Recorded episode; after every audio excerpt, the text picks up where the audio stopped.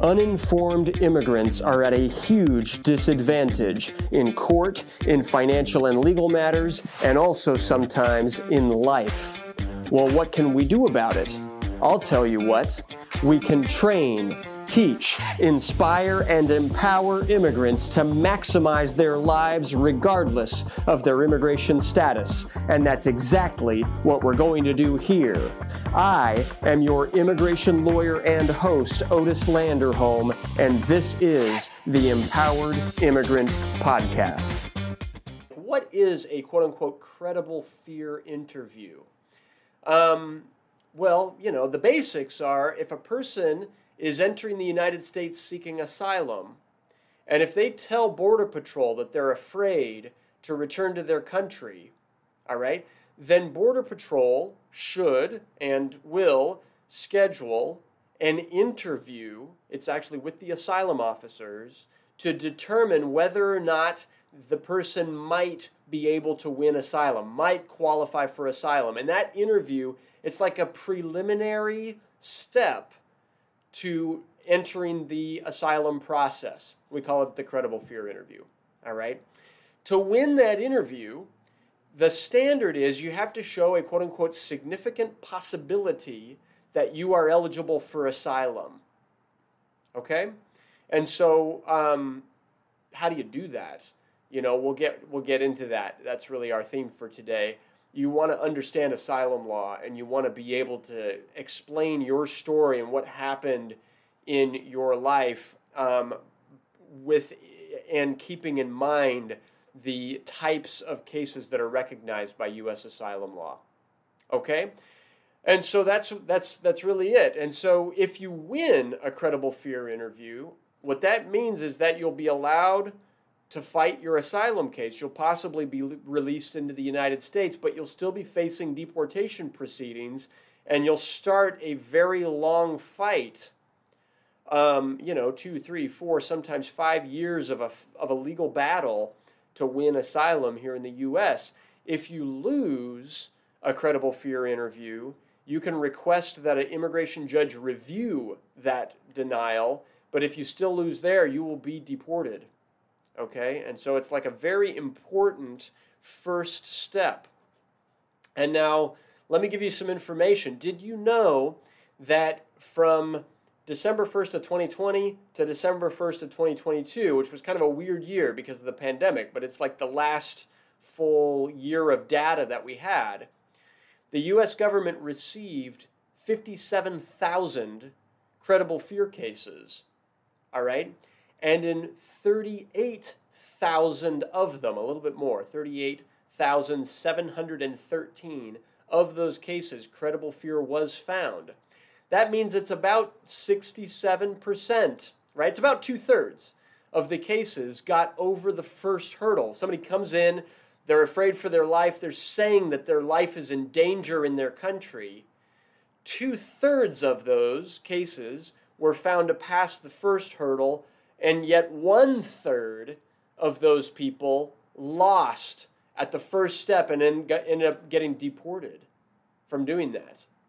Okay? And now you don't want to go through this process and be one of the one third of the applicants that lose at just the first step. Okay? And so let's look at it, right? Like, how do you, what could you do to maximize your chances of winning? And, um, you know, and so, and so that's what we're here to talk about. So if you're joining us here on Facebook, or YouTube or TikTok or Instagram. Hello, and thank you so much for joining me today. My name's Otis Landerholm. I'm the founding attorney here at Landerholm Immigration APC, where we fight for your American dream. And welcome, and thank you for joining me. All right? So, how do you maximize your chances of winning that first step? The, the, the most key piece of it is you've got to understand U.S. asylum law. Okay? So asylum means protection. So to win, you need to show that you have a well founded fear of persecution on account of one of five things. It's got to be on account of your race, your religion, your nationality, your political opinion, or your quote unquote membership in a particular social group in your country. Okay? So, what does that really mean? What it means is when you come to the border, when you say that you have a fear to go back to your country, you have to, in your interview, you have to articulate why they're going to harm you, the motive of the bad guys, and why they would target you. All right? Are they going to harm you because of your race? Are they going to harm you because of your religion or your nationality or your political opinion? Or are they going to harm you because of your membership in some group that we could maybe help you think through in your country? All right? Because here's the thing, and sometimes this is a, you know, sometimes our clients come from dangerous parts of the world.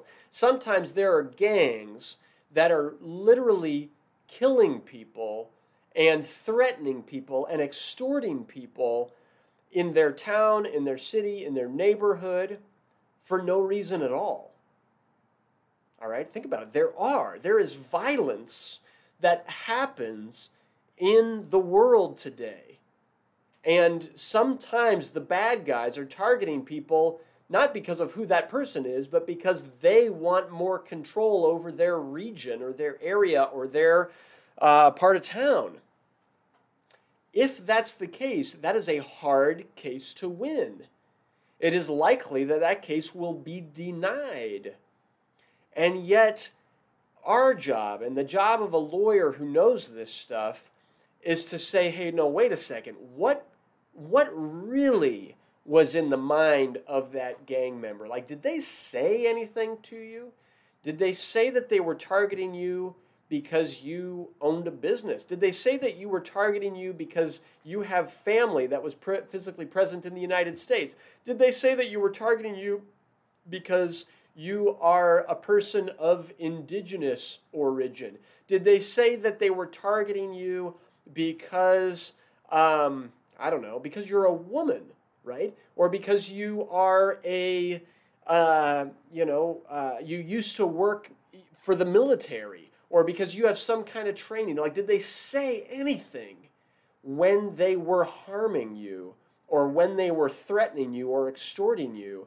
And maybe those words that came out of their mouths should be the focus that you have in your credible fear interview, because maybe that is the basis of your case. Does that make sense? Like, anyway, it's always wise to start with the basics and really look at asylum law and then think about your story and what, what really were the motives, the reasons that the bad guys were going to target you. All right? Now, a few other pointers, and then I'm going to get into your questions today. And by the way, if you have questions, hey, send them over. Not a problem at all, right? That's part of that's part of what we're here to do. And so, a couple of other pointers. Pointer number one: you've got to be honest. All right. If you lie or if you even contradict yourself, you can be denied just for that.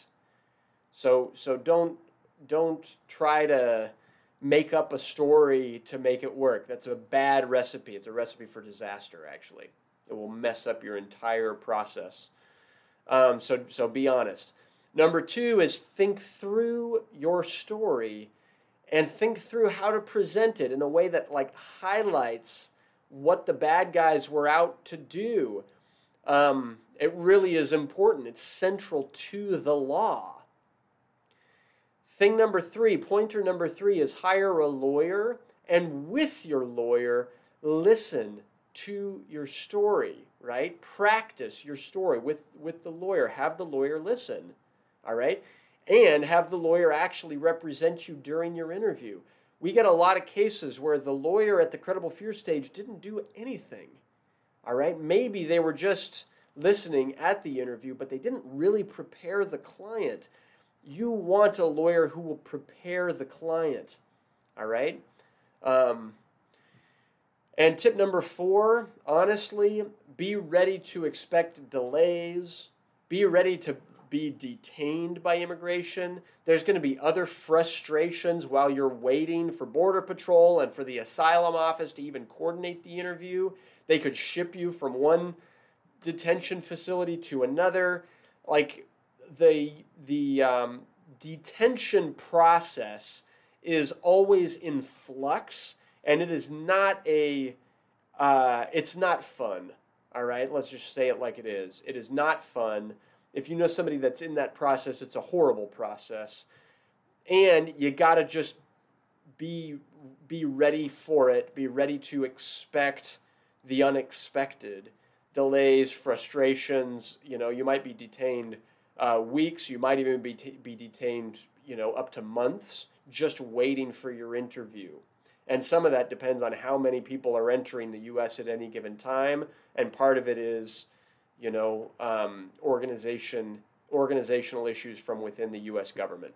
Okay, so that's it. That's my kind of spiel for today about credible fear interviews. Um, if you're going through that process, please don't go through it alone. Please have someone to help you. Have a lawyer who knows this stuff um, to help you. Okay.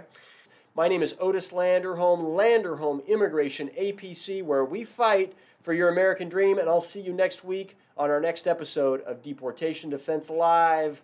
That's it, ladies and gentlemen. Thanks a lot. Bye bye.